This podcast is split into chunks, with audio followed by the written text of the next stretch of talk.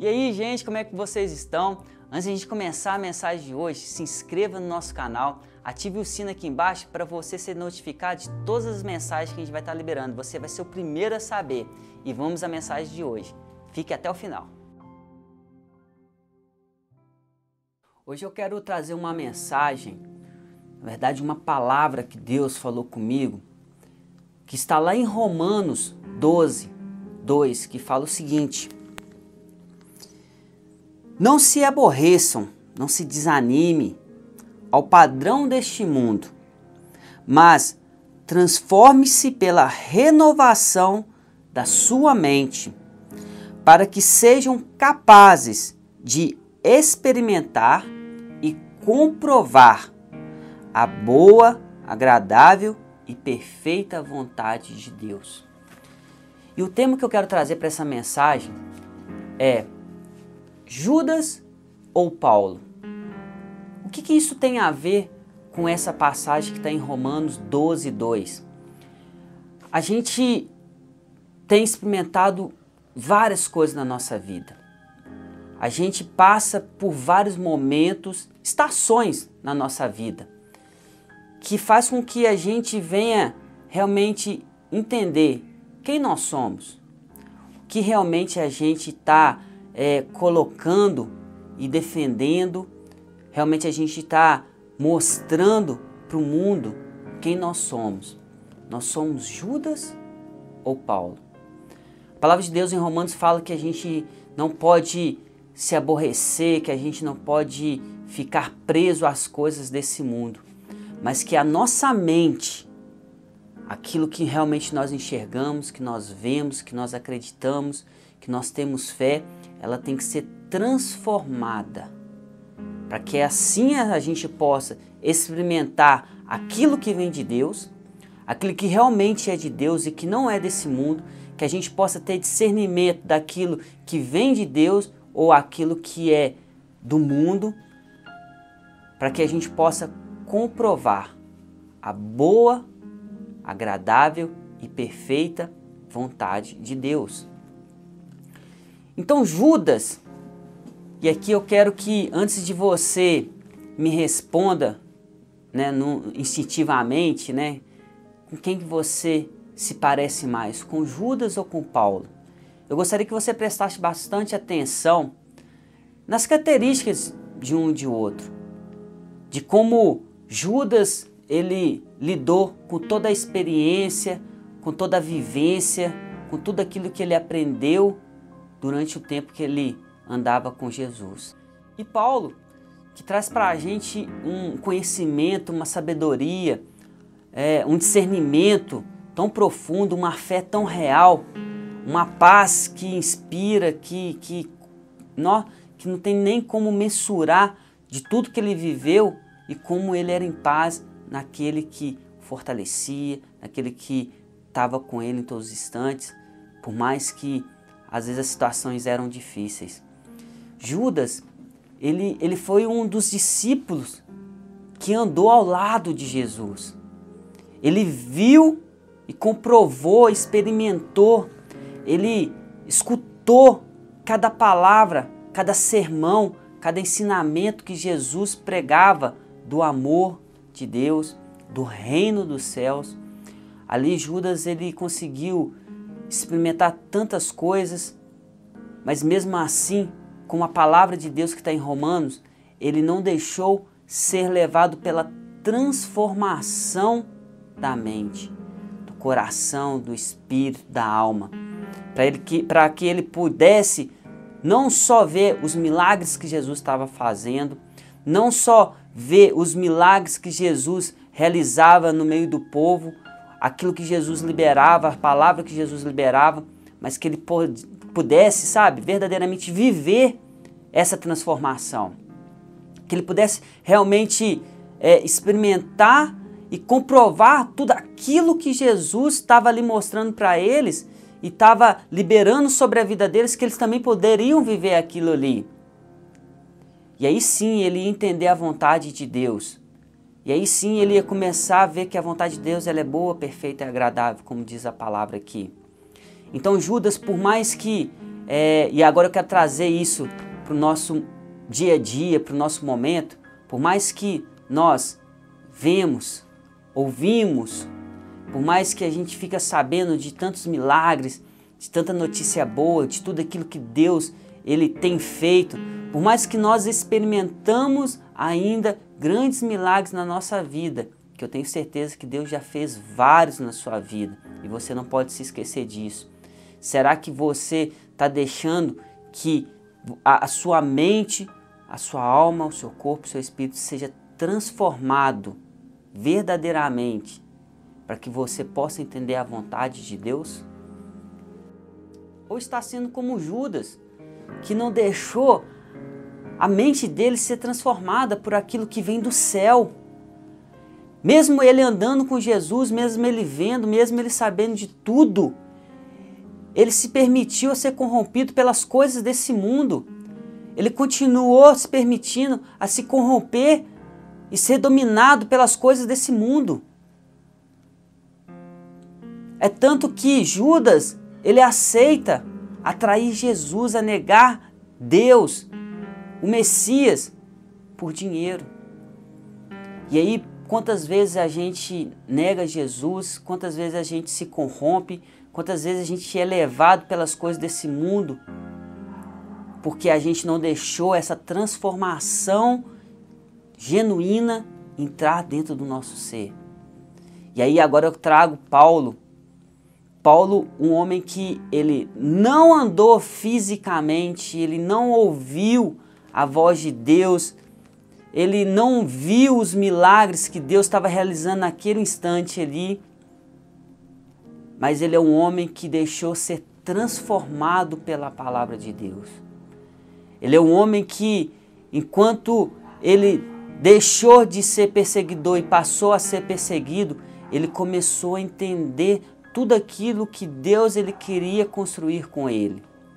Ele deixou não só a parte física, mas ele deixou a parte interior ser exatamente aquilo que Deus, a vontade de Deus queria que ele realizasse. É por isso que Paulo ele traz essa palavra que não, não olhe para o mundo, não se preocupe com as coisas desse mundo, não fique olhando para o lado e vendo que pessoas estão conquistando, que pessoas estão realizando, ou que você não está conseguindo tudo aquilo que você quer nesse mundo.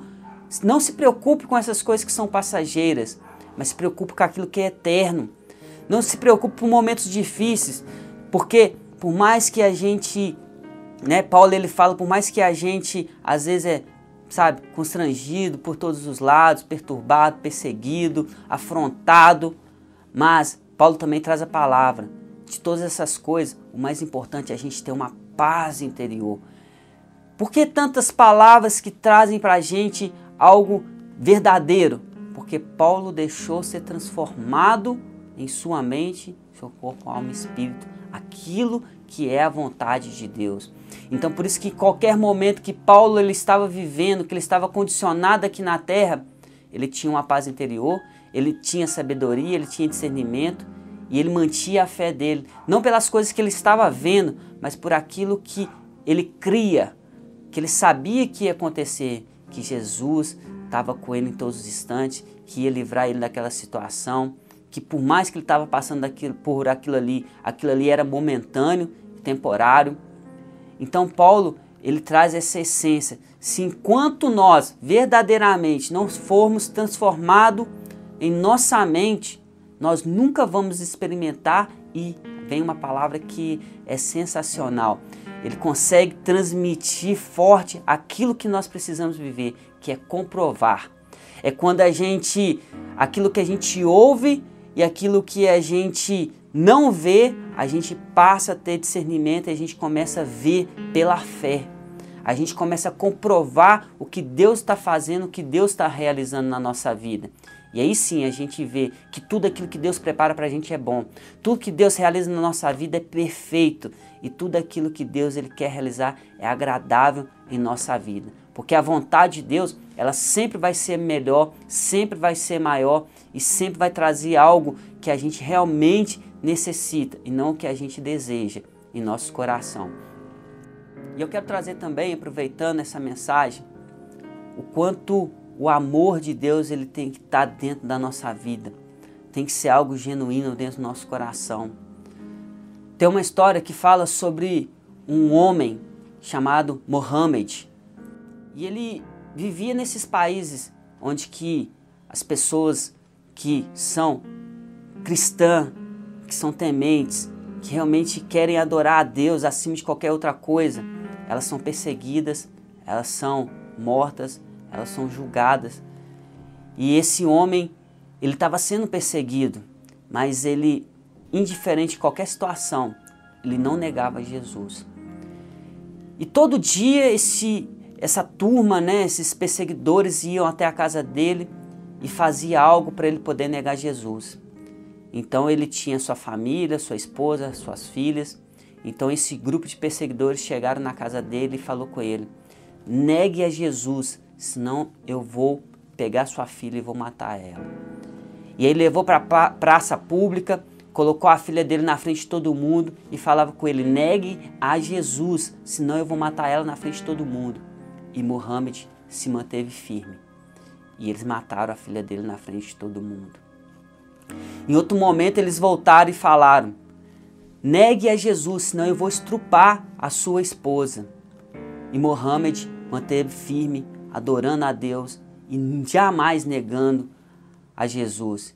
E ali ele teve que ver aquela cena daqueles homens estrupando a esposa dele, mas ele não negou Jesus. E os homens vendo aquilo ali, e, a, e o povo vendo aquilo ali, aquela situação toda naquela vila, e Mohammed mantendo-se firme, porque a mente dele já havia sido transformado. Porque quando a gente entende a vontade de Deus, não é a situação que a gente está vivendo, por mais, sabe, tensa que seja, por mais que o caos esteja alarmado em nossa vida, não é isso. Então Mohammed continua ali firme. E aí ele viu a esposa sendo morta, as filhas sendo estrupadas, até que chegou o momento dele. Ali agora era tá falando da vida dele, de Muhammad, em, em praça pública. E ele fala: negue, negue, Muhammad, negue a Jesus e eu vou deixar você viver. E Muhammad falou: não, só existe um Deus, só existe um Senhor, e a Ele seja louvado aqui na terra como no céu.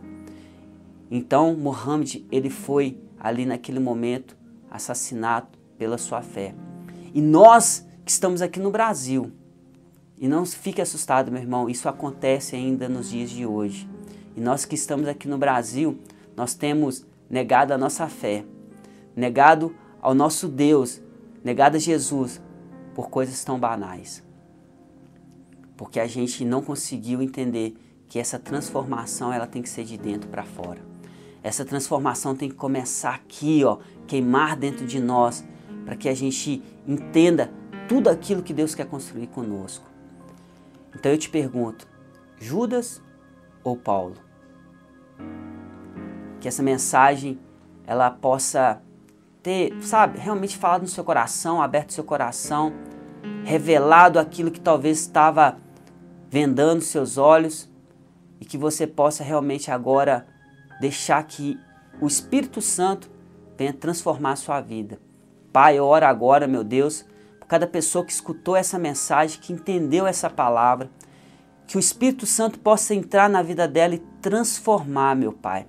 Como assim que diz em Romanos 12, 2, que ela não venha preocupar com as coisas desse mundo, mas que ela venha ser transformado a sua mente, para que ela possa viver algo novo, ela possa experimentar e comprovar tudo aquilo que o Senhor quer, que é bom, perfeito e agradável, que a sua vontade possa estar dentro de nós, em cada vida.